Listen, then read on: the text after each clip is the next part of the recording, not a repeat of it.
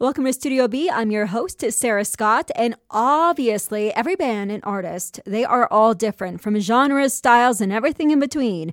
But they've all got one thing in common. They want to get recognized. Merchandise is a great, if not one of the better choices these days to do so. It gives you the ability to take your visibility to the next level and raise some money at the same time.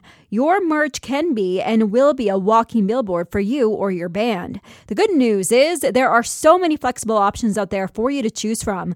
We're going to walk through your role as an artist when it comes to providing your fans with great merchandise, the entrepreneurship and the business brain you need to have behind it as an artist when it comes to your brand and your merchandise, and how to find what's right for you or your band. We have lots of merch ideas to share, so no worries. We are going to discuss budgeting and ways to save money for ordering what you need and designing your merch. Also, the best practices for selling it and what kinds of items and designs your fans would love. How it creates unification of your fans and yourself with them, and how it creates an interaction with people to become bigger fans, both online and in venue. Our guest industry expert this episode is musician Adam Chiasson, who is the owner and founder of Tree Picks, this great company out of Calgary that makes beautiful custom wooden guitar picks. Let's talk merch and business on this episode of Studio B. Gotta make it for you, gotta make it for me.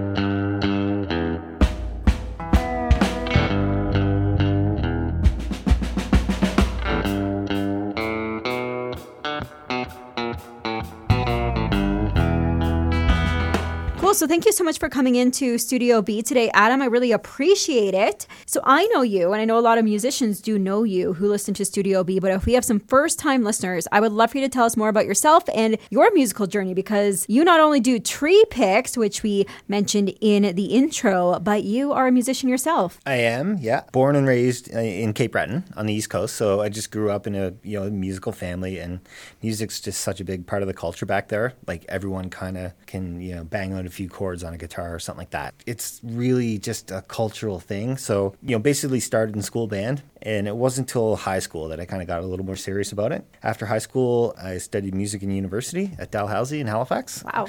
I did 5 years of jazz saxophone which is kind of nothing that I really, you know, like a lot of people are shocked when they hear that. But, and uh, yeah, you know, I learned to play a bunch of other instruments along the way guitar, fiddle, piano, that kind of stuff. It's, that's sort of my, you know, kind of the Reader's Digest version of the, the musician in me sort of things. So, what brought you out to Alberta? Work. So, yeah, I was doing music professionally for about a year or so. And then I was planning on going back to school in Ireland. I wanted to do a master's in Celtic guitar. So, I came to Alberta for a year what the plan was supposed to be originally nine months, and here I am 15 years later. well, we're happy to have you. yeah, I'm, I love fun. it. I, I you love were literally it. Yeah. all over the map, like almost literally. yeah, yeah, no kidding. Yeah, it's it's like about 5,000 kilometers from home, so it's kind of far, but I, I'm really happy here. I would have moved long ago if I wasn't. So for sure, and you have tree picks and that actually started back out east. Tree Picks did. Am I correct? Well, no, it started in Calgary. Okay. Um, but yeah, it, uh, it it was kind of like had a, heavy East Coast influence for sure. For sure. So, so, how did you start Tree Picks? What was the inspiration behind it? So, when I moved here 15 years ago, I started a renovation company, uh, mostly doing drywall, painting, that kind of stuff. I've always been entrepreneurial. I've never really had a real job with a boss per se. You know, I'm kind of like a handy guy and like good at fixing up houses, that stuff. And so I have like a garage full of tools. Um, I was in a wood shop one day and bought. There was this just really cool piece of wood that was like a certain, just like the perfect thickness to make a wooden pick.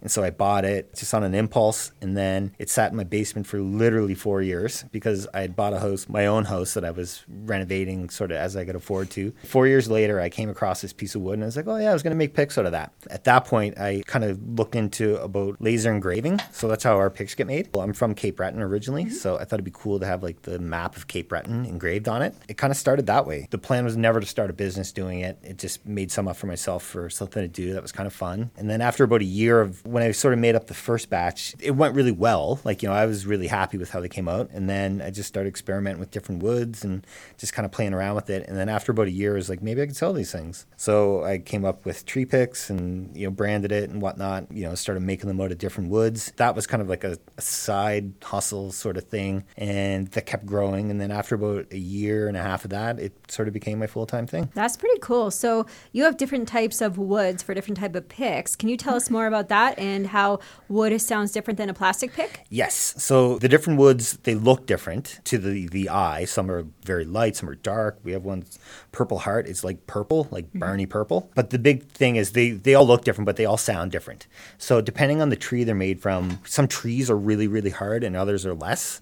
So it's kind of like the science behind it. It has to do with the density of the wood. The analogy I use for people who don't play is imagine you had a frying pan in your hand and you hit it with a plastic spoon, a wooden spoon, or a metal spoon. You get three different sounds. Like the plastic would be kind of neutral, the metal would be bright, and the wood would be kind of dull and blunt. And it's the same concept with a pick. Plastic pick will give you one sound, and then a wood pick will give you a different tone. And it oh. tends to be a little bit warmer, more of a mellow kind of tone. You can hear it especially on an acoustic guitar, but they also feel the, like the attack, the way the pick hits the string is like a different feel as well. So. Your picks also smell really nice. They do. Most of them get finished with lemon oil. So, and they get laser engraved and cut. So it kind of has like this charred flavor, and then uh, the lemon thing too. It's kind of like a citrusy campfire. Mm-hmm.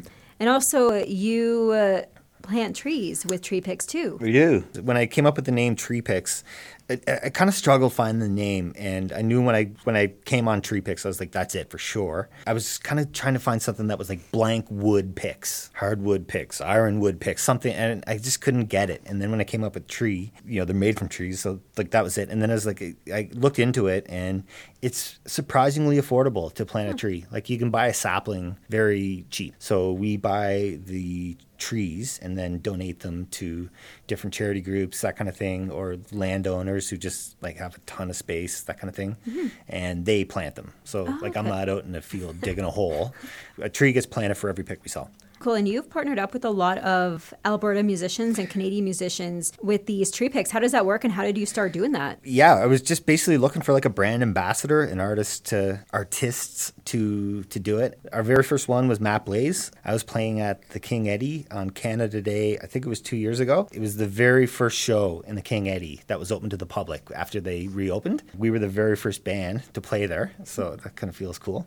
And Matt played right after us. It's kind of a funny story. So he was going on stage. We were walking off, and I said, "Hey, man, I make these picks. You know, take a handful of them, check them out." Shortly thereafter, he had a bunch of merch that was done, and I think his vehicle got broken into, and it all got stolen. And so he called me up. He's like, "Man, I'm totally out of merch, and I need some stuff." I'm like, "Hey, I'll be happy to help." And that's kind of how it started with Matt, and then it just kind of kept going from there as I'd meet new artists who were interested in them and kind of get more on board. And like the, my favorite thing about running it is the people I get to meet, like you. You know, like just people who are just like interesting people and who have like you know similar interests. It's it's I just get to meet and talk to really cool people. Music is like that. We all are so intertwined in some way or another. Totally. And yeah. We're actually going to talk about how picks are a good merch item later on in the interview. And also, I want to talk about your experience with band merchandise. You said you were in a band that opened up for Matt Blaise. First of all, what was the name of your band? It's the Jack Lumber Band. We're the still Jack a band. band. Yep. We're yep. playing at the King Eddie again on I think it's March 22nd, whatever that Friday night is. Yeah. So yeah, we you know we play around town quite a bit. Uh, me and some buddies, and uh, yeah, it's a lot of fun. But I've been in bands, you know, from high school oh, on kind of thing. So yeah, pretty much in one way or another. So so let's talk about your own experience with band merchandise and your favorite types of merchandise you see at shows. When I started, the big difference between then and now, and it's like I'm 38, so it's it's not like I'm an old you know geezer of a guy but the change from when I started is totally different. Back then, people actually bought music. Mm-hmm. So the biggest merch item you had was your music. So be it a CD, no one really bought cassettes then, but it was CDs. So a band was trying to make a CD and you would sell them at your shows. No one really cared about the t-shirts or anything else. It was just buy our CD. So we would play shows sometimes you know there were good shows in a like a soft seater or something like that and you'd sell more merch. Or sometimes they'd be in like the gringy you know like the worst club you could find. Yeah. You you know you would sell less there. But but we would get off the stage. We would play our set, and then we like there was five guys in the band, and we'd go in like five different directions with like a stack of CDs and like go up to tables to like drunk people saying, "Hey, we just played. We'd like buy a CD." More often than not, they would, you know, because they were hammered and didn't know or care or whatever. So, you know, the way I try to get an artist to think about it is that you're not an artist, you're an entrepreneur, and your product is art. Like you are an artist, of course, but if you can like kind of wrap your head around that it changes the game. So you're running a business, whether you like it or not. You know, you might be the best singer in the world, you might write awesome songs, but at the end of the day, you're running a business, and you have to consider that first and foremost, really. For sure. And I feel like music these days, it is more of the marketing tool than their merchandise because, like you said, people were buying merchandise back then and it was specifically the CDs, not really the t-shirts or the pins or the posters. It was the CDs, but that has changed so much in the last 10 years with streaming services and uh, you know, I don't even have a CD player in my car anymore. So mm-hmm. they have to find other ways to you know, make money while also making themselves more noticeable, you know, with not just their music anymore. Mm-hmm. That's true. I see people they'll post stuff on Instagram like you know celebrating hundred thousand streams on Spotify or two hundred thousand, whatever it is. And the first thing I think about is I would love to see your bank statement. I really don't know how much money they make off that, but from like what I read and hear, it's not much. No. It's like literally pennies. It makes me feel bad because clearly this person is creating music that people like and want to listen to, and they're not getting compensated yeah. for it. But it's the way it is and you know you could complain about it or you adapt. Yep, and, and, I think it's great they're getting that many listens and that many likes and that many followers. That is so awesome to see, you know, because we just want to see them all do well and mm-hmm. we want to see them all become their version of success. Of course. You're probably wondering where can I find Studio B on social media? We do have Instagram at underscore underscore studio underscore B underscore underscore because Studio B was already taken. and there you can find out all the details on what is happening and what shows are coming up and who our guests are going to be. We do also have Facebook at Studio B Podcast. You can check us out and like us there. And there are links to our programs on Facebook too. We are available on Spotify and Buzzsprout for now, but working towards getting onto some more platforms. Thanks for listening to Studio B let's get back to it. So, what are some unique merch items that you've seen at shows that you've been to? Because you probably do go out to a lot of live music yourself, being a musician and also being a part of Tree Picks and going out to all these places. Yeah, sadly, the answer is nothing. Really? So I don't really see cool, unique stuff. Most people have the exact same thing. So it's rare that you see something it's like, oh, wow, look at that. There's nothing like in recent memory that's really caught my eye that said, oh, okay, this is really cool. Everyone has stickers, everyone has some kind of t-shirt. Some people still have CDs, socks. I've seen some socks yeah. more and more recently. That's kind of cool. Honestly, like there hasn't really been much. You know, you see some kind of handmade things, like one-off stuff. Mm-hmm. That's really cool, but hard to reproduce, I would think. Like if you're an artist, it's hard to like make on that. Like they're maybe oh, yeah. supporting a fellow artist by selling that. I've seen some cool jewelry made out of guitar strings mm-hmm. that you know could have like a guitar pick on it or something like that. And it looks great, but like that's it. Like and all honesty, like I, I wish more people would kind of think outside the box. One person that is doing that, and I'll point her out, is Mariah Stokes.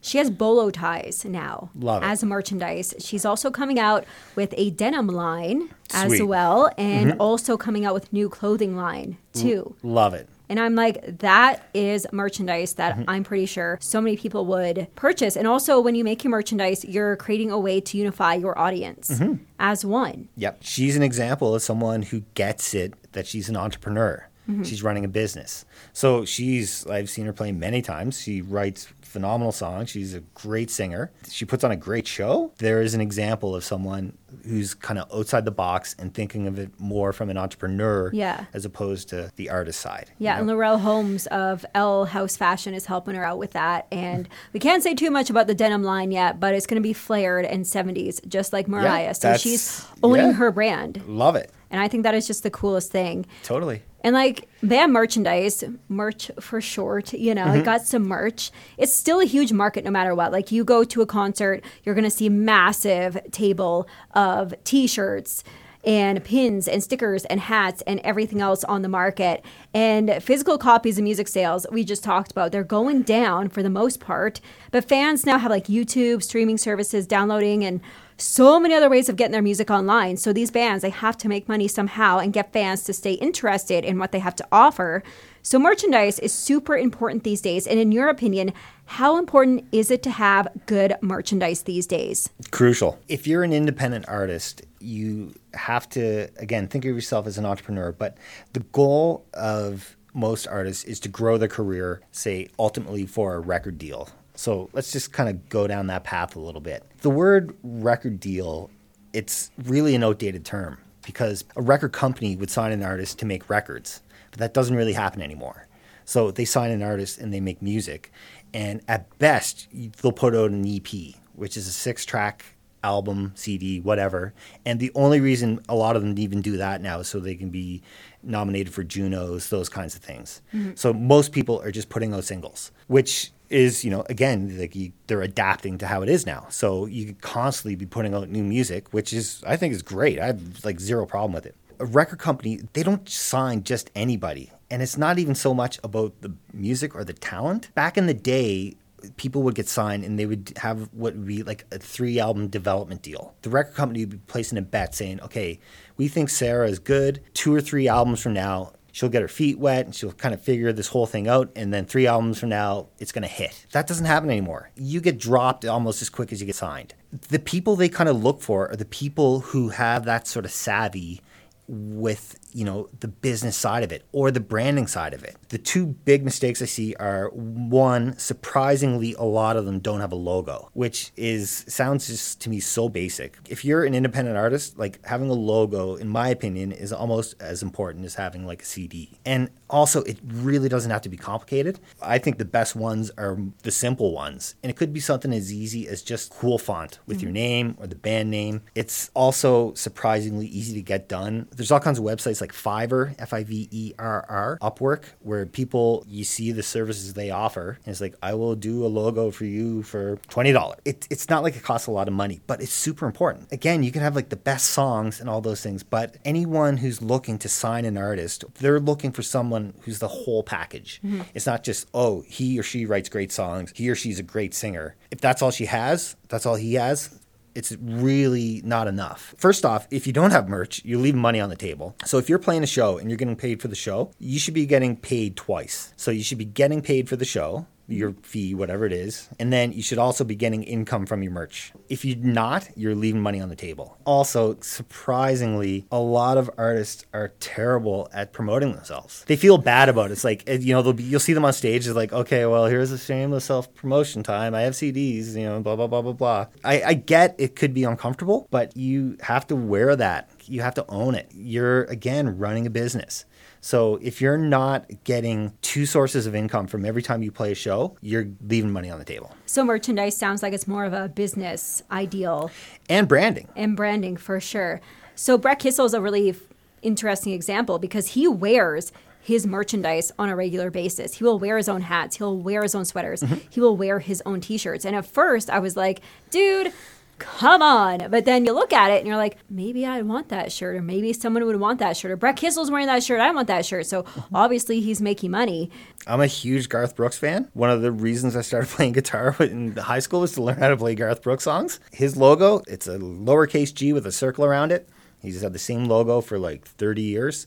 And anytime you see him, like if you see, he does these Facebook things, it's called um, Inside Studio G. He's wearing a Garth Brooks World Tour hat or a Garth Brooks mm-hmm. hoodie or whatever it is. If Garth Brooks can do it, why can't independent artists in Canada do it? But when it comes to promoting merchandise, that is obviously super important. And there's so many ways to do it. They can do it on Instagram, they can do it on Facebook, they can do it on their website. But how should they do it properly? If you're an independent artist, presumably you're playing shows. The best way to do it is face to face in person. There's a, great story that I remember. There's a guy named Rick Barker. He was part of Big Machine Records. So he was on Taylor Swift's early management team. So when she put out her first record, they were doing like radio tours and that kind of thing. She said, you know, I want to sell, have a gold record, and that's 500,000 copies. And he said, okay, we need to meet 500,000 people. Nowadays, I would challenge that even more. You know, not everyone's going to buy a CD. So if you're an independent artist and you wanted to sell 5,000 records,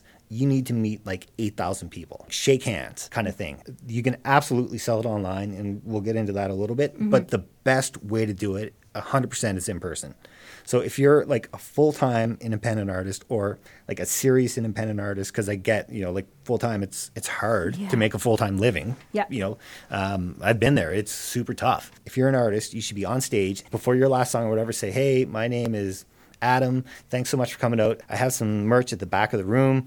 I'd love to meet you guys after the show. I'll be back there. You know, feel free to come back. We can take a picture, sign some autographs, whatever it is. Thanks so much. And you're not necessarily telling them come buy stuff. You're asking them to come back and meet you. That's the best way to do it. That is a really good way to do it. Like making it interactive, you know, saying 100%. come and meet me. And then yeah. once you meet them, they may feel a little bit more enticed to purchase that hat or that CD or that t-shirt, There's you know? an element of guilt involved, but it's it's true. Like, you know, like they might feel like, oh well, you know, he got a selfie with me, she took a picture with me you know, maybe I should buy their CD or whatever. It's, it's true. So I'll, I'll, tell you another quick story. So the CCMAs were in Calgary this year, mm-hmm. and Lindsay Ell did a show at it was the Stampede, Stampede City, City Sessions. Yes, yeah, exactly. So I went to that. It was like, like nine in the morning. I'd never seen I seen her perform at the Vancouver Olympics in 2010. After the show, she basically did what I just said. Hey, you know, I'll be outside. She had this huge merch table set up. She was standing at the end of it, and the lineup of people to meet her was huge, like hundreds of people. Basically, everyone who was in the theater stood around to meet her, and she stood there and took like hundreds of pictures, signed mm-hmm. hundreds of autographs. But everyone walked walked past the merch table and then they got to her. I was towards the end of the line, so I like literally waited like an hour. I left and I went outside. The like tour bus was packed. Her band was sitting on the like the curb, just you know, kind of like playing on their phones, waiting for it. And like she was still in there in like stage clothes, like you know, taking pictures. But she probably also sold a ton of merch that day, mm-hmm. and she also created a ton of goodwill with the people that were there. Mm-hmm. She was awesome, and like I know she played a show the night before, and like here it was like 9 a.m. on a Saturday morning, and she was there like just ready to go. And I was like, man, this girl gets it. Mm-hmm. Like she is the hardest worker, in, and that's how you sell merch. You got to meet people. Stand at the very end of the merch table. Tip number one. mm-hmm. And you know, like so many people, I'll see these bands and singers. They'll put out, "Hey, you know, stream me on Spotify, add me to this playlist or whatever." I don't put out music now, but if I did, I would think like, you know, hey, our new single's out on iTunes, click here to purchase, as opposed to stream on Spotify. Like, you know, you're gonna get a little bit more money. Mm-hmm. Or there's all kinds of ways to do it as well where you can direct download it on your website. Yeah. I go on every artist's website too, and a lot of their websites could be improved. Some people have good ones, mm-hmm. but overall, they're not good enough. Well, I'll say something about that because I feel like Instagram and Facebook are definitely more overriding than websites these days, you know, because mm-hmm. you can now have links to everything on not just your website anymore. You can put it on Facebook, you can put it on Instagram, you can put it on Twitter. So maybe they're thinking that, well, you don't really need a website to be updated because no one's really going on there anyways, kind of a thing. But the website is your host. All those other things are just, you know, different rooms. Instagram, TikTok, Snapchat, all these things are like crazy important don't forget about the website. Not only that, people who are in the biz and want to hire you and we want to, you know, like we're looking at this guy, this girl, this band, like they're going to your website. And if your website's crap, that reflects on you. I agree with that 110%. I don't have a website because I can't afford one. And also, I'm not that technology savvy. um, but I feel like, yeah, my Instagram and Facebook are doing just fine. But I think websites for band because I'm not selling merchandise. Mm-hmm. I'm just putting stuff out on the airwaves here and there. But we did kind of talk about the purpose of merchandise and what's great about it is that it accomplishes many, many things. For a band or artist, it generates revenue, as we mentioned, and you should be making multiple sources of income. And it also serves as promotional material, of course. Mm-hmm. And for fans, it also provides a piece of memorabilia they can get excited about and show off to their friends, but also it creates that unification of fans too. Plus, it does whatever function you want it to serve at the time with customization. So with your merchandise, you should be creating something customizable and it should be swag and it should excite your fans and it should bring in some bucks. That's it. Couldn't say it any better. It should be those things. So that's what it's got to do. Totally. Also, another thing. So I know what it's like to be an independent art. You guys, we didn't have a lot of money. But the good news is it's never been easier to do, especially merch, but even music. Something I would like to see more independent artists do is trade services. You don't have a lot of money, but you have like a skill set. So I, you know, we have Tree Picks merch, hoodies, shirts, that kind of stuff. Yeah. And I need people to model them. So photography is like one of my hobbies. So and I'm pretty good at it. And so I'll take people and say, hey, I'll do a full photo shoot with you. So we'll shoot for like an hour. And then at the end of it, I'll give them a Tree Picks hoodie to put on. I'll take five or 10 minutes of those photos. The trade is to bring value to the other person. People come to me daily. They'll like, you know, send me a DM on Instagram or something, say, "Hey, hook me up with some pics." And they're just looking for free stuff. And like I can see through it like a mile away. Whereas if someone sent me a message saying, "Hey, I'm going to Australia. If you give me a Tree Picks t shirt, I'll take like five photos in front of the Opera House in Sydney. I'd be like, okay, you have my attention, as opposed to someone who's just like, hey, like send me some free pics. Mm-hmm. Like the key is to offer someone something useful to them, preferably give more than you take. Reaching out to someone, it's like, I'll do an hour photo shoot with you if you give me 10 minutes of your time.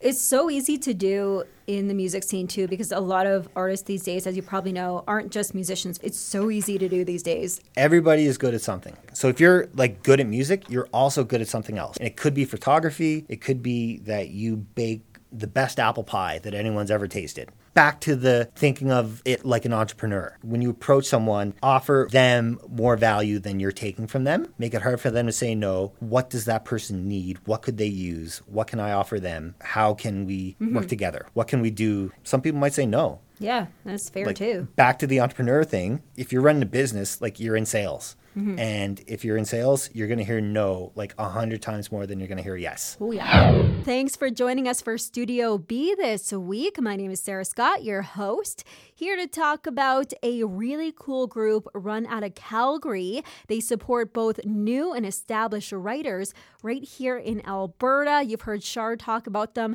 quite a few times. They are Canada's largest independent songwriters group. They've been going strong for 16 years, which is super awesome. You probably know who I'm talking about the Calgary Songsmiths. These guys are awesome. I've had the opportunity to go to two of their sessions, one on a regular Tuesday night, and then one was a summer school session with the Northern Pikes. And both times I was so inspired as not just a writer, but also as an industry professional. And I was so happy with what they are and have been doing for new and established writers, singers, songwriters, and emerging independent artists. They have workshops, resources, mentoring opportunities to perform, and educational sessions on different aspects of the songwriting business. There are no membership fees, and the sessions are open to all ages. They gather every third Tuesday of the month. You can find out more details on their Facebook page under Calgary Songsmiths on Instagram or on Twitter. And make sure you keep checking back for updates on sessions and events on their Facebook or Instagram pages as well. The Calgary Songsmiths, keep doing what you're doing. I absolutely love it, and I'm happy to get the word out for you. In your opinion, because you've been to a lot of shows, you go on the websites, you go on the social media, how can a band band or an artist create really eye catching merchandise. Some notes I have here are like these bands and artists can research other bands, they can ask what sells best. You know, being unique and creative is great, but a band without an unlimited budget it kind of is a bit hard for them to make the best of the best merchandise. So, on a budget, how can a band or an artist create eye catching merchandise that fans and people are going to love? Back to the website, have to have a good website. If your website doesn't have an online store, you're doing it wrong nowadays there's no excuse for it. So any place that makes a website, Wix, Squarespace, whatever it is, they all have a way that you can do an online store. So the thing with apparel is apparel is a little tricky because if you say you want to get t-shirts made, you have to like get shirts made from like extra small to like double triple XL. Yeah. And so that's a lot of shirts. So to stock them, it's, you know, it's a lot of money. You're buying a lot of things. You're trying to guess.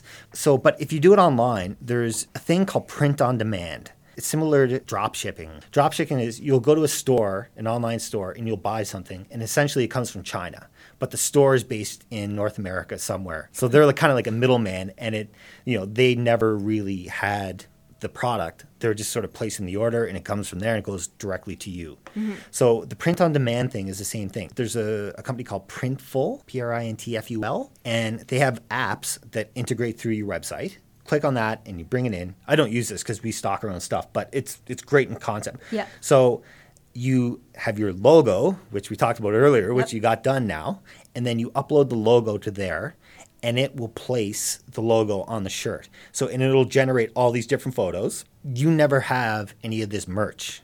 You don't stock it. So someone goes to your website, they say, "Oh, I want to buy a shirt, I want to buy a hoodie, a coffee mug, a pen," and they have like hundreds of different items that you can customize, mm-hmm. and you never have to stock any of this stuff. So someone goes Easy. to your website, they buy a shirt, click order. You'll get a thing saying someone bought a shirt. Printful makes the shirt. They print it on demand, and then they ship it out. So you never even have to like touch anything. Now they take a much bigger cut, but the the flip side of this is you get to set the price. Ah, okay. So you could say, okay, I'm going to sell my shirt for 40 bucks, which would be high. I couldn't imagine a lot we'll of people talk about that in a bit, yeah. You know, but and then Printful takes whatever it is their cut, they tell you, and then you can just say, this is what my profit's going to be, and then that money just goes right to you. Oh, okay. So you can like have a full online store with like tons of different items that you never even see. For sure. And if they are setting up at a live show, how can they create that merchandise want from people? Live shows are trickier. If you're a smaller independent artist, it's a little bit trickier than it is if you're, say, like a full time touring act. Most venues, if you're playing in clubs, are dark. First off, you have to agree to this stuff. Like, if in the contract, like, we're going to have a merch table, some venues will charge a commission 10, 15% maybe of whatever the merch sales are. Some don't charge at all. The ones that do well, you can get banners printed now that are very cheap, 60 bucks. So at a live show, it should be well lit. You should have a very defined area that's not kind of tucked away. And again, it should be like announced from the stage everyone clearly knows where the merch section is. Better if it's closer to an entrance exit, so people kind of have to walk by it. But looks wise and like appeal to people kind of a thing. We're going to talk about that now because we're going to talk about the types of merchandise we see at every show and how to make it stand out. But there are like so many types of merchandise items that you can like sell and offer. And some of the ideas I never even thought of as merchandise, like offering music lessons or like YouTube videos or special fan access. But it's like crazy. But let's talk about the number one thing that we always see at shows shows, t shirts. So, proper concert t shirt. When you see a concert t shirt, what are a few rules for creating a proper concert t shirt in your view? I like contrast. So, this is personal taste. It's funny. So, the drummer in our band, we were jamming a few weeks ago, and he has tons of these things. And so, usually I'd like never seen him wear the same shirt twice. and he had a Jason Isbell one on and it was kind of like this navy shirt that had like gold lettering and it was really simple and i actually took a picture of it because i thought it was like so cool and well done. I was like i'm gonna you know kind of steal that. And so my advice would be for t-shirt design and that kind of thing is back to thinking like you're an entrepreneur. If you think you're a business business has competition. So if you're a singer you're a band there's another band who is competing with you. They're you know essentially on the same level like Keith Urban is not your competition, but there's someone who you can kind of think of that sort of is. So I want people to make a list of like say 10 artist bands that would be maybe a little bit further than them career-wise or like a whole lot, but mm-hmm. go to their websites, go to their socials, audit their merch. Do this with like a notepad and make notes of what looks good. Thing when you go to a concert, take your phone out, you see a cool shirt, snap a picture of it on your phone. That kind of thing this is like how an entrepreneur thinks as opposed to oh well i'll just get a t-shirt and you know i'll put my name on it or whatever yeah. like you want something that kind of stands out yeah, like you don't um, just want to put your album cover or your brand on the front of the T-shirt. For some, that works. Yeah, you know? oh, totally. And yeah, it will sure. work. The one thing I'm really sick of seeing on T-shirts is that Jack Daniels knockoff. Mm-hmm. I've seen that on a couple of men's shirts at shows. Yeah, you think you're looking cool, but I've seen that so many times. I'm not gonna get your shirt. Like I'm, I don't think that is. And I mean, some of the things that I saw and I agree with is like it doesn't have to be a ton of colors, like you said.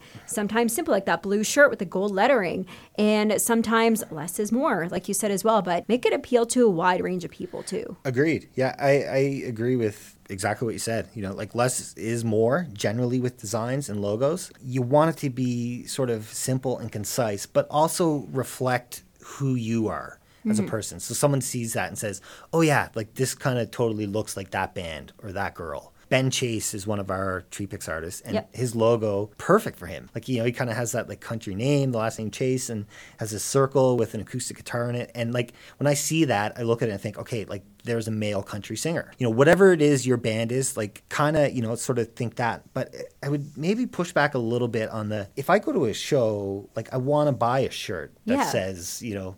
Ben Chase or whoever, you know, like you're you people want to take like a piece of you home with them The memorabilia that they get excited about. Yeah, exactly. A way you can do it to save money is find a t-shirt wholesaler and you can buy the shirts not screened or you know printed Mm-hmm. and then take them to a printing company and you'll save a lot of money. Business is what i've kind of found since i started tree picks is loaded up with middlemen. It's just like there's so many of them from where it starts to when the customer actually buys it. Prices just keep getting jacked because everyone has to get paid. You know if you can cut out as many middlemen as possible so if you buy from a wholesaler and then take it to the printer like you're going to save money because when someone buys the product, they're buying from the same wholesaler, and then they're just adding a markup on it and then mm-hmm. selling it to you. When you're independent and you don't make a lot of money, so you got to save it wherever you can. And This is a great way to do it. Hats and toques. They are definitely becoming a lot more popular these days for mm-hmm. sales. And like making hats, I think simply for those ones would be a good place just to put your logo on because it's such a small space.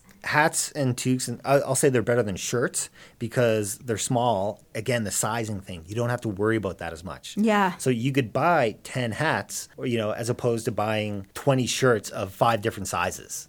So, you know, they're easy to transport and, you know, people like hats.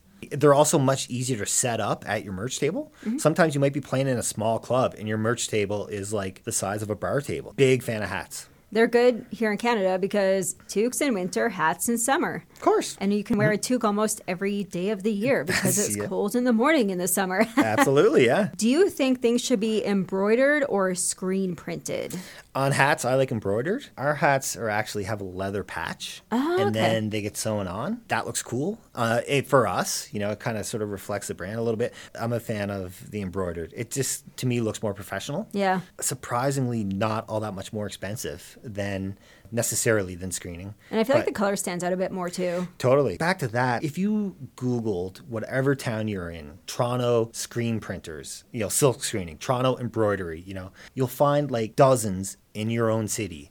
And so if you shop around, find the right one. Generally speaking, too, I would encourage a smaller independent artist to go with a smaller shop. In my experience, when I was starting Tree Picks and it was like, you know, sort of an idea, I'd go to bigger places trying to find like wood supply stuff and they wouldn't give me the time of day because I was talking like smaller quantities. Mm-hmm. Whereas a smaller kind of mom and pop thing, they might be like a little bit more expensive, but still be competitive, but they need the business more than a bigger person does. So you'll probably get better service. So, stickers. We see stickers everywhere. Everyone around the world loves stickers. You could be a musician, you could be a business, you could be anything. But free stickers, you know, like out of all the promotional items, they're one thing that you should definitely be giving away or putting in the bags. And you can buy them in bulk and you can get them for super, super cheap prices, like 10 to 20 cents a piece, you know? I ordered 10,000 tree pick 10,000 stickers. stickers. Yeah, last July. And um, everyone who buys something from our website gets a free. Now, they're a little small, Mm-hmm. like, you know, they're like a two inch thing, but they get like a free sticker for it. But we also have like a bigger, like a five inch sticker that you could like put on a guitar case. Mm-hmm. So, like, guitar players, like, if you look at someone's case, like, they're just covered in stickers. It's kind of like a thing to do. Yep. But any artist, yeah, back to your logo. Once you have the logo, it's easy to do. You send that to the sticker place and boom. So I would encourage you to kind of do that. So that's the other thing you were talking about giving away. Again, it's like if you give more than you take, people love that. That's customer service. So someone walks by your merch table, they come back and they meet you, you know, they get a picture, an autograph. They might not buy something, give them a small little sticker, like a little thanks so much for coming to our show. Really appreciate it. The sticker has your Instagram, whatever your social handles are on it as well. You know, give us a follow on Instagram. Little things like that go so far. So, you know, you might not have them as a customer tonight. They might come to buy a ticket to your next show. Definitely. And a good thing about stickers too and why they're a great choice is because wherever they end up, they're going to be there for a little while. Exactly. Especially if you get the really sticky ones. And I it's like a have a- little free ad for your band anywhere they go. Uh-huh. I always have a fear of that. Like you'll be someplace and you'll see like a sticker on a stop sign just for whatever, right? And like I have this fear that I'm gonna be somewhere someday and see a tree pick sticker somewhere that will like I'm like oh, and I'll you know try to peel it off because it shouldn't be there. so they're like Adam stuck it there. Yeah, exactly. Right. Free promo. So, it's yeah. like a walking billboard. Uh-huh. Well, guitar picks. That's your specialty. That's what we do. And I think it's funny. I actually did not write this down. I found this online, but like they said, have you ever tried to catch a guitar pick that was thrown into the crowd from the stage? Once. I was at a Once. John Mayer concert and I was like pretty close. And that was about maybe as close I did, but yeah, I, I didn't get it. Well, it's like super hard to do. And Uh-huh. I think this is so cool because why not just have them at your merch table instead? Because Totally. they could be like, oh, I totally caught this while he was playing on stage. You know, they're never going to know any better. Well, they might. But, you know, for the most part, there are so many options when it comes to custom picks. Take it away. This is your specialty. They're a great merch item. So, especially with us, you know, we can do it like, again, we're a smaller company.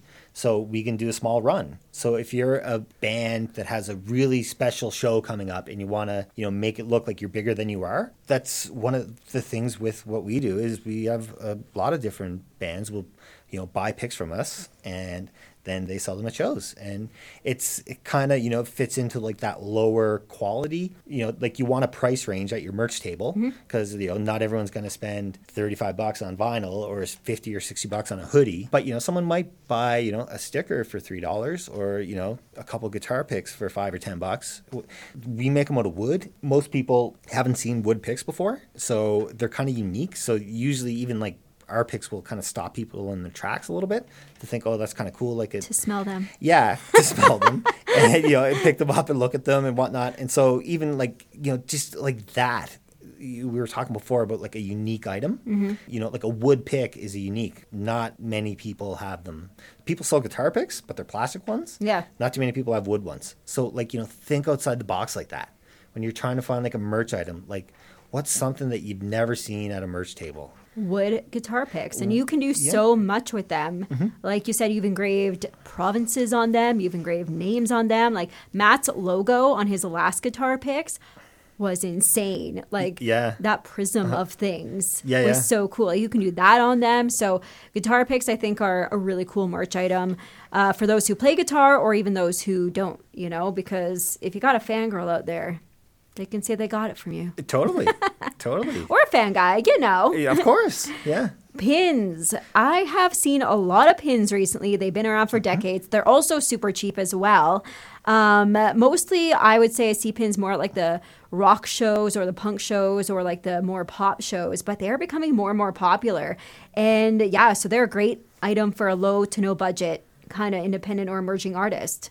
So pins are like, you know, I remember we collected them as kids and they're back now. Again, easy, cheap, small. Yep. You can order them in small quantities. Like big fan. Once again, they're fan. going to be stuck on something for a long time, like yeah. jackets, bags, whatever people carry every day, and they give you more of a chance to have your logo displayed on places. You know, Exactly. And it's the kind of thing too that so if someone buys something from your website, they buy an album, they buy a shirt or whatever, you could get like a small one inch pin that has your logo on it and throw it in as an add on. Mm-hmm. And it costs you like hardly next to nothing. But it makes that person feel special. If you're a band and or singer and like you have a super fan, like no matter how big or small you are, like there's people who just kind of go to a lot of your shows and they really are into what you do. Gives you a little something that you could give them as a gift to mm-hmm. make them feel like you know they're a little extra special, which they are. So yeah, I'm a huge fan of pins. Love them. this one's a little more expensive, but we've definitely seen these pop up once in a while, but mostly online, not as much at live shows, but limited edition vinyl.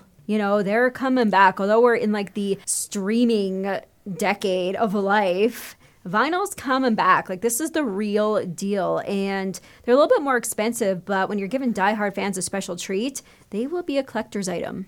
Totally. So there's a company here in Calgary called. I gotta mess the name up, but I think it's Canada Vinyl Records Inc. They make the records here. It's uh, it's all in Canada, but they might not print it in town.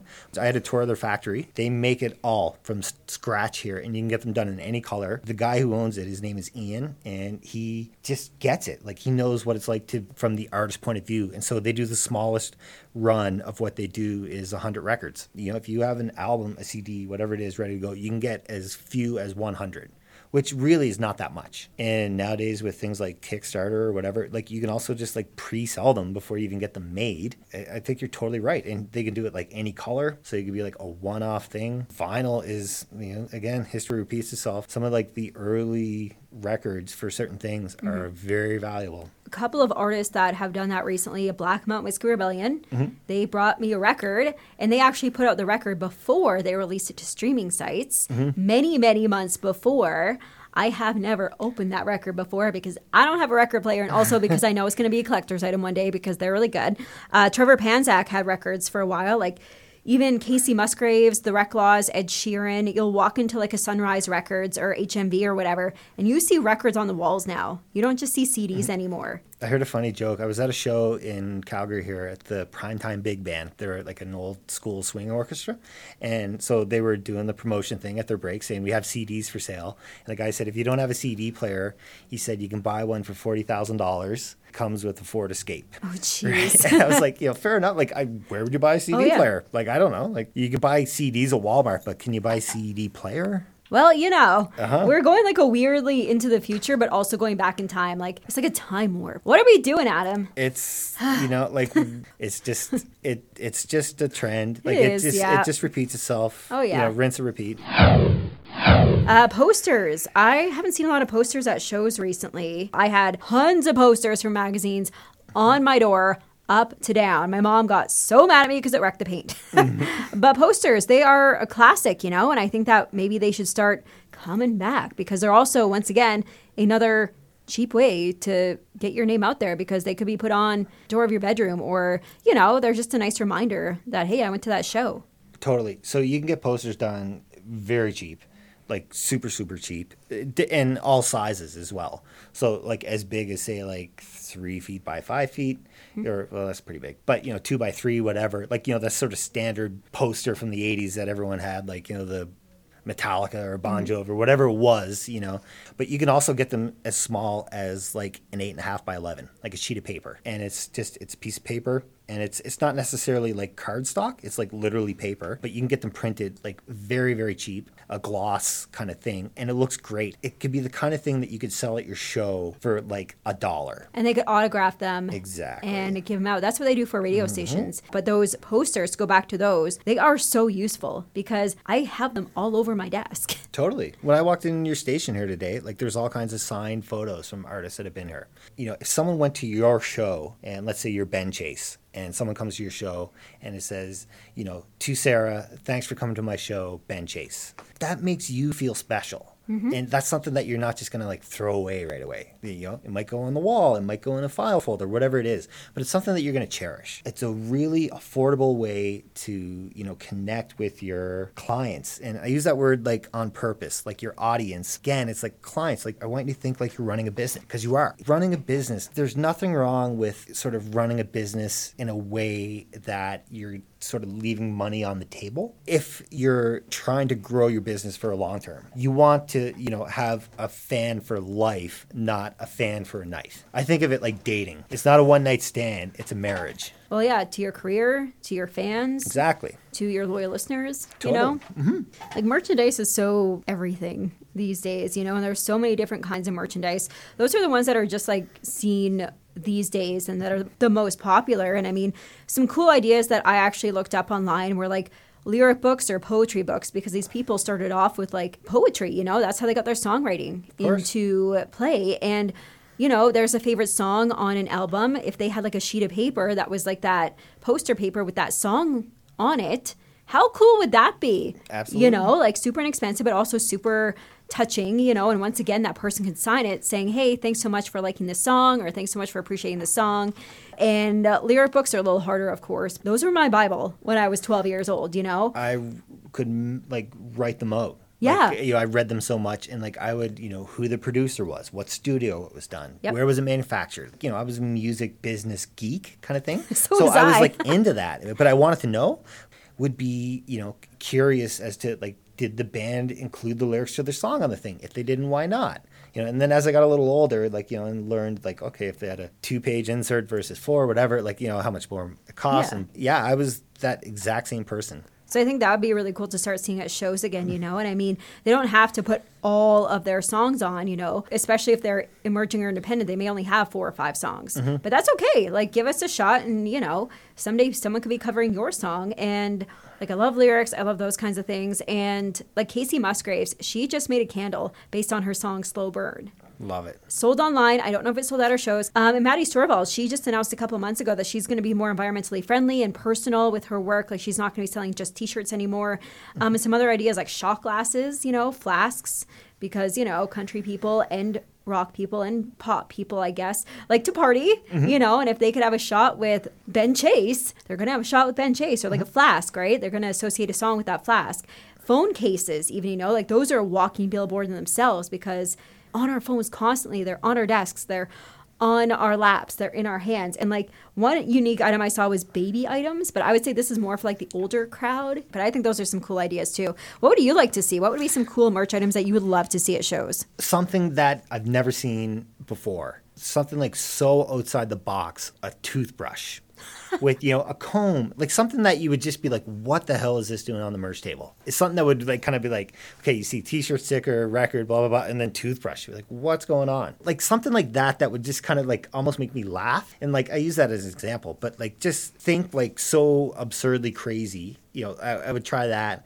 And then also something that like reflects your band. So you were mentioning like the flask or a shot glass, you know. The Tragically Hip used to have a hockey jersey. They're the quintessential Canadian band. You couldn't go to any NHL game without hearing a hip song, that kind of thing. So they had a hockey jersey. If you're a diehard hockey fan, Brett Kissel comes to mind. You know, he sang the national anthem at a bunch of Oilers games, that kind of thing. Maybe a hockey puck with your logo yeah. on it. Chris Buckman actually did that. If you're someone who like loves to cook and maybe your Instagram stories is you doing all this different baking or that maybe it's an apron with your logo on it. Like I know Trisha Yearwood has a cooking show. You should be able to buy a Trisha Yearwood apron at her shows. Yeah. You know, like that kind of thing. Or maybe a mini recipe book or something or exactly. online access to mm-hmm a world of recipes. And Devin Cooper, I've just remember this actually, when he did No Chasing You, he gave select people bottles of vodka. I got one. Devin. Yeah, Devin was up, just man. come on. rocking it with that. Like then I went out that weekend and have fun.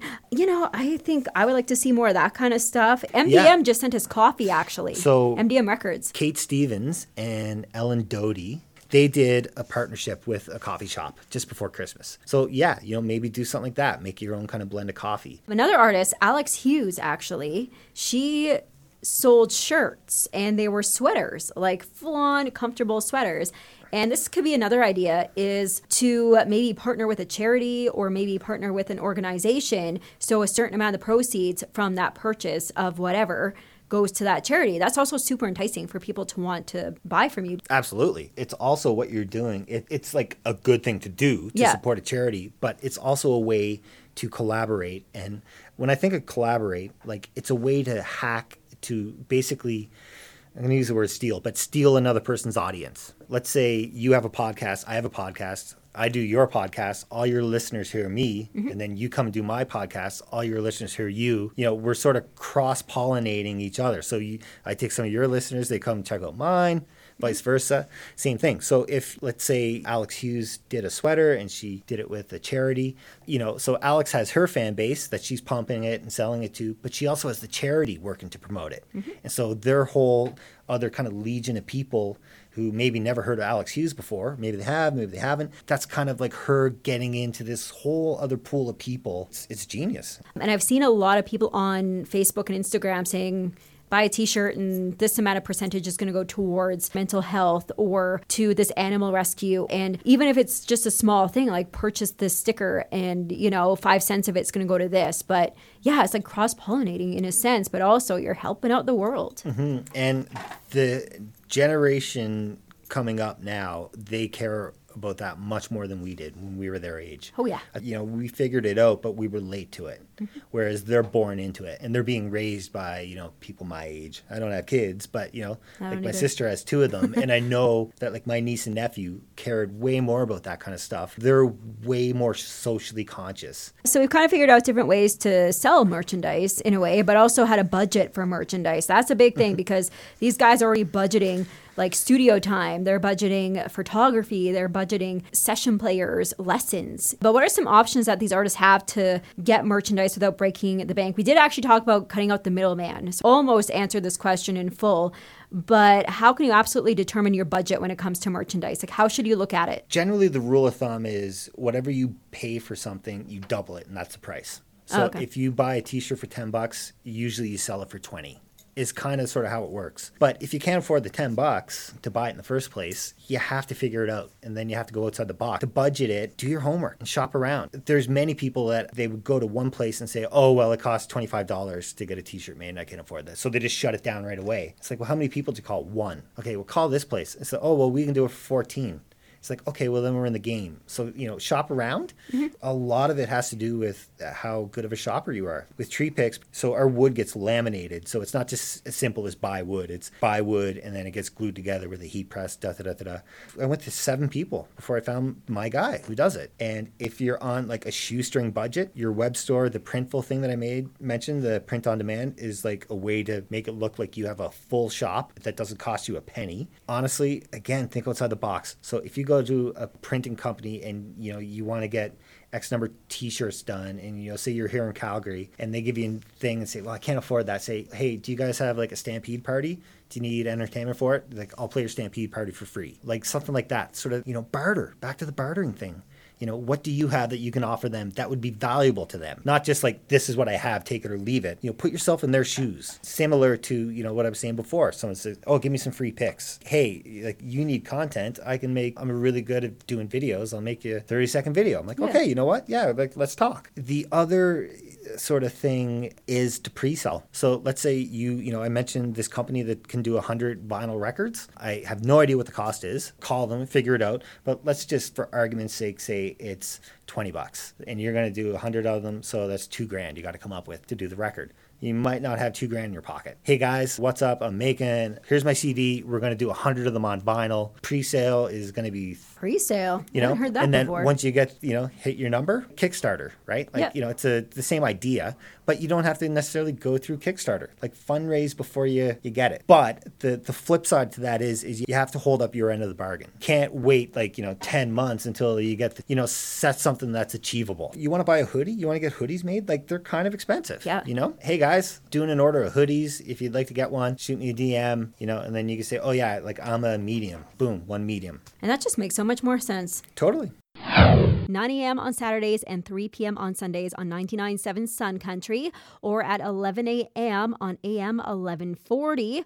And you can also stream it live on highriveronline.com. I am talking about the one and only Made in Alberta. So, Sun Country and AM 1140 and Golden West, they are a proud supporter of Alberta country music, and we love shining the light on our local music. I branch out, I do some folk, I do some blues, I do some rockabilly, and I throw in some pop sometimes, and some outlaw rock and greaser country. I love all genres. What can you say? That is what Studio B is all about as well. The other reason I'm bringing it up is because I want to say thanks to Sun Country for letting me use the studio to do the production of Studio B right now because my computer decided to crash at home. So I want to give a shout out to those guys and also make sure you tune in to Made in Alberta to hear some awesome Alberta talent and I support all genres and from all over the world. Made in Alberta, it is specifically for like country, blues, folk, and some pop country and rock country and outlaw country and all that kind of stuff. But make sure you join us Made in Alberta on the weekends. You can check out uh, the Sun Country Facebook or the highriveronline.com blog for more information on how you can also be a part of Made in Alberta if you have a new song or you have some awesome news you want to share or anything in between. Make sure you get a hold of me for Made in Alberta.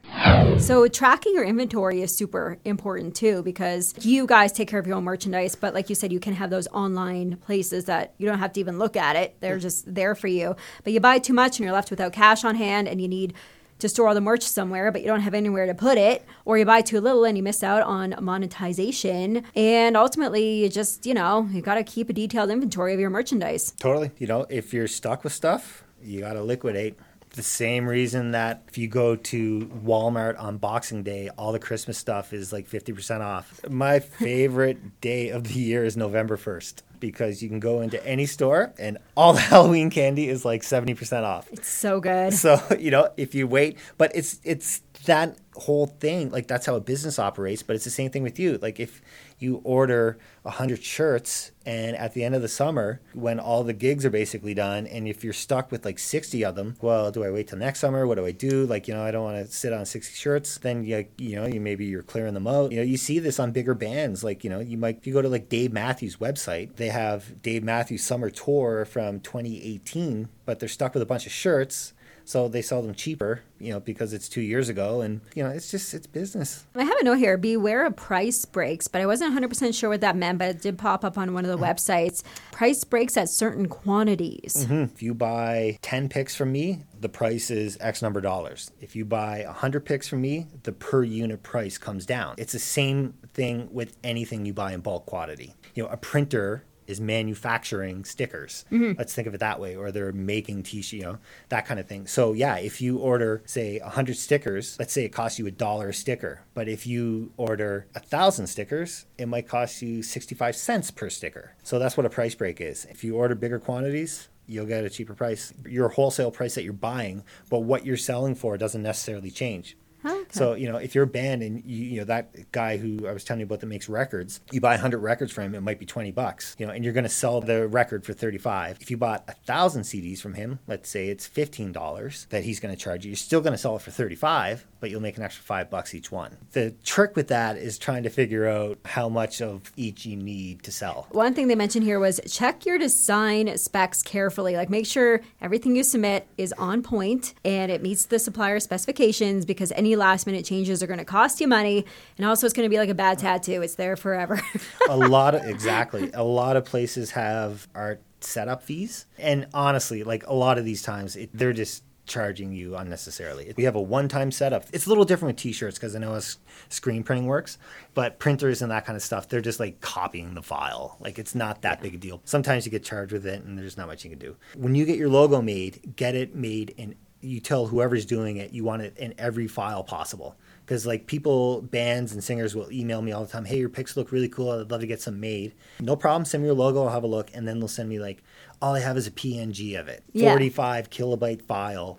And then, like, you know, I copy it into the software and it just looks like blurry crap and you can't really work with it. And sometimes they'll charge you extra because a graphic designer, they think of what they're doing no different as someone, say, painting a picture. And so, like, this is their artwork and they don't want people modifying it. Fair enough. Make it very clear to them that, you know, they're just the person holding the pen and it's your artwork and you want a vector file, you want a PDF, you want a PNG, you know, you want a transparent thing, all these things because whatever you're getting made is going to want that. The other notes here, which were like limit designs and limit colors, because those could also cost more. Like you said, you know, you got to be unique, but maybe that's why so many band T-shirts are so simple these days, you know. But they're not bad, you know. Totally. And also, don't order last minute because rush orders cost a lot of money. So don't wait till last minute to Ab- get your orders in. Absolutely. Yeah, got a plan. Now and again, stuff happens kind of last minute. Best thing you can do there is just try to go as local as you can. You'll get the fastest service. Mm-hmm. If you do shop around and you look out of town, like even with shipping charges, you might end up saving. Plan in advance. Absolutely. As we're going to talk about online merchandise now, because we kind of talked about like at your show kind of merchandise, and we did talk about online merchandise selling directly to your fans. You know, they can't always make it to your shows, or they didn't get a chance to buy a shirt at your show because they didn't have a size, or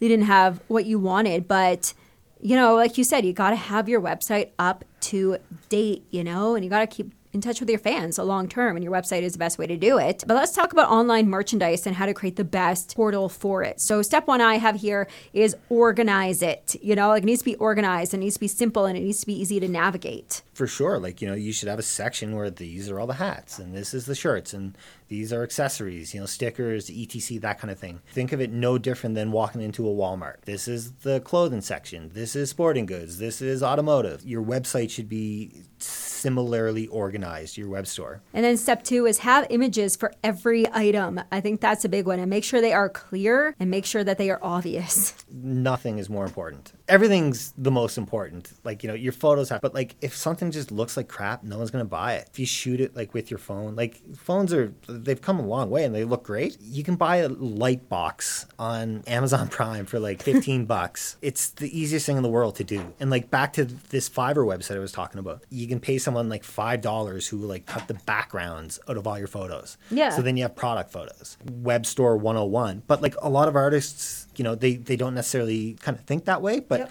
like that's super important. Think of it like so, you know, like you're selling this stuff, but think about when you're buying something. Like if something looks like crap, like you're just not gonna No, and it should be for know? every item. Like even if it's a sticker or a pen Mm-hmm. or a toothbrush, you know. it's to look amateur and then in turn you're to look amateur but honestly like when i was talking before about um, if you're a band and like looking for merch like take te- a notepad and look at like 10 other competitors so i did the same thing. Like when i was like shooting getting ready to do like the product photos for the merch and stuff and the hats i went to like 10 trees website east coast lifestyle these things. Like how do they shoot their hats it sounds so simple but it's Go to Pinterest, you know, go to your favorite podcasts. Mm-hmm. Totally. How do they design it? So I think that's a super good idea. You know, it's just like, you know, take pictures Mm-hmm. Yeah. the way that your favorite artist took pictures of their merchandise. And the last thing to bring up about like the online merchandise thing is describe each item, you know? So talk about types of merchandise that you have and what they are. super important. If you have a t-shirt, put is it made out of cotton? Is it a cotton poly blend? That kind of stuff. Those details matter. Also, this comes into like writing copy is another like whole skill set. Like writing a description about a t-shirt. It you know, you could just like put the specs, but you also like want some kind of story. You know, if you buy this hoodie, we're gonna give ten dollars to a water thing, you Yeah. know, in wherever. So incorporate that. Like tell the story first. Like try to grab people's attention. Tell a quick story, a sentence. Like you're not writing a novel. You just want, you know, like people don't have time. The other big thing about a website too, we as a society are addicted to free shipping. You have to kind of figure out a way to offer that. It could be as simple as, you know, any order over $49 ships for free. Or if you just build it even into the cost, but you free shipping is absolutely imperative. You know, there's a shipping charge, you kind of lose them before they even start. If these artists are handling their own merchandise and they have to ship them, is there a cheap way to do that?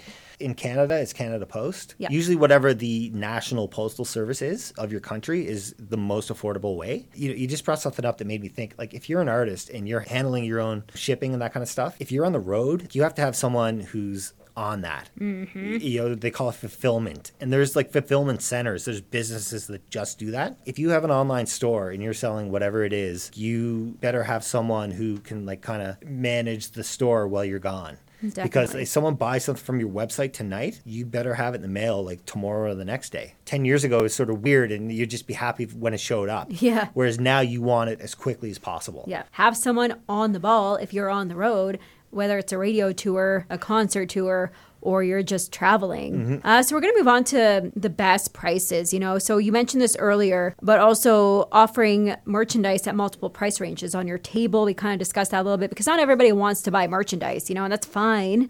Uh, but making it easier to persuade them with multiple prices is definitely a big thing. How much should bands price their merch for? Like, what is the average price for certain items that you've seen? Because I've seen like t-shirts anywhere from 25 to $40. And like you said, with other items, it is like you pay for it in bulk and then you double that price. Is that how it should work for everything? That's kind of the sort of rule of retail. There's a million exceptions to that. That's sort of how it works. But again, back to the middleman thing.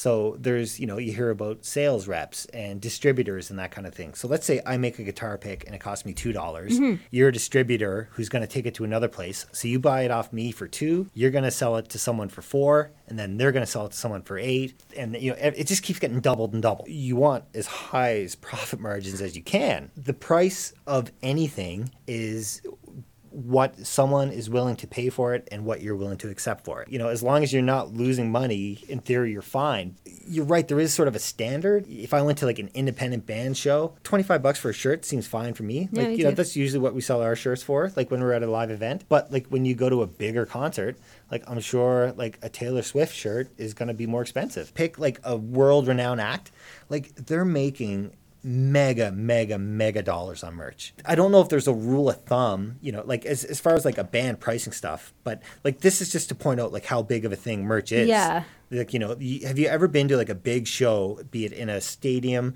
arena, or a theater, to see a touring band and there's no merch table? Never. Exactly. So if you're an artist, you should absolutely have one too. There's no excuse not to. Definitely. And even if it's simple as just pens, stickers, and posters whatever. or yeah, something. You know, One last thing I'm going to bring up before we wrap up here is also have different methods of payment at the merch table. This drives me up the wall because if I can only pay cash and the lineup to the ATM is like 3,500 people deep, I'm going to be less inclined to want to purchase a item because I'm like, I'm not waiting in that line. But like, you know, provide cash options as well or card payment methods. And it's so easy these days because there's those tap things, there's those four square things. But how important is this to provide more than one kind of cash payment? you have to have the least amount of friction between the consumer as possible. You're right. You waiting wait in a merch line and you get to the front of the table and it's like, "Oh, we only take cash." And then you're to be pissed off and then leave. And nowadays there's no excuse. So yeah, like Square takes money. They take a percentage of like taking a credit card sale. Like again, back to you could wish it was different or you could adapt. Raise your price to cover that cost or eat it you know whatever it is you know it's just the way it is when i see that kind of thing it's like okay this person is lazy and they're stingy when i say person business I know, yeah. you know you're leaving money on the table That's one last thing I'm going to talk about merchandise specifically is we talk about it being like a walking billboard when someone's wearing a t-shirt or putting a sticker on something or wearing a pin or displaying something on their work wall or whatever. But also this creates like a kind of interaction between the artist and the fan. Absolutely. You know, and there's so many ways that they can do this with their merchandise table online, for example. But another way is like in-depth promotion. Like once they order that thing online, guess what? You got their email address. You can send them promo stuff, you know, and it's very cheap to do that.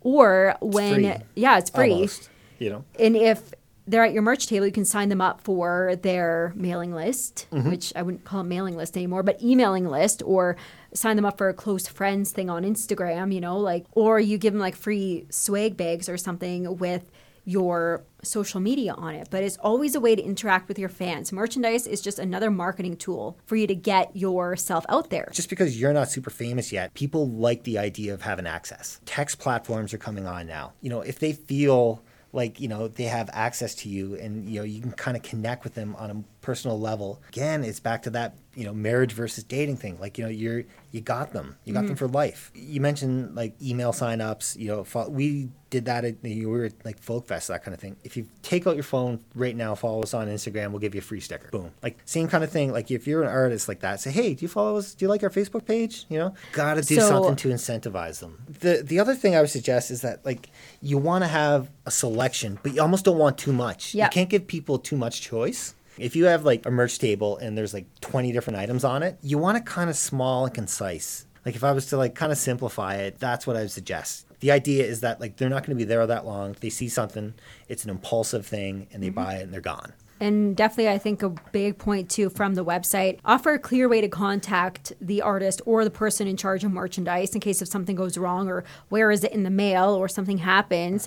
Um, like on your store page, include contact form specific to sales or a call to action with a link to your contact section. Those are all the big topics I have, but are there any last tips or anything that I may have left out about merchandise that you really want to get out and talk about for these independent and emerging artists? it's it's so important and it's also not that hard to do. It's honestly never been easier to do this kind of stuff and it gets easier every day because there's more and more people and the price comes down. It'll be easier to do it tomorrow than it is today. Kind of makes you look like you're more professional than you are if you're just starting out. Uh, It's kind of like, oh, this guy, this girl, this band, they got their shit together, you know. And again, with the online store, like you know, you can have a whole online store and like not even, you know, it's it's the world we're living in. please tell us where it is because sometimes we don't know where it is and uh, if it's hard to find i'm probably not going to buy anything because i can't find it or like you said keep it near an entrance or a back way or but somewhere people are going in and out that was really really really good advice thank you for sharing everything with us. Um, yeah. So last notes, we got to know more about Tree Picks and where can we find you and where can we purchase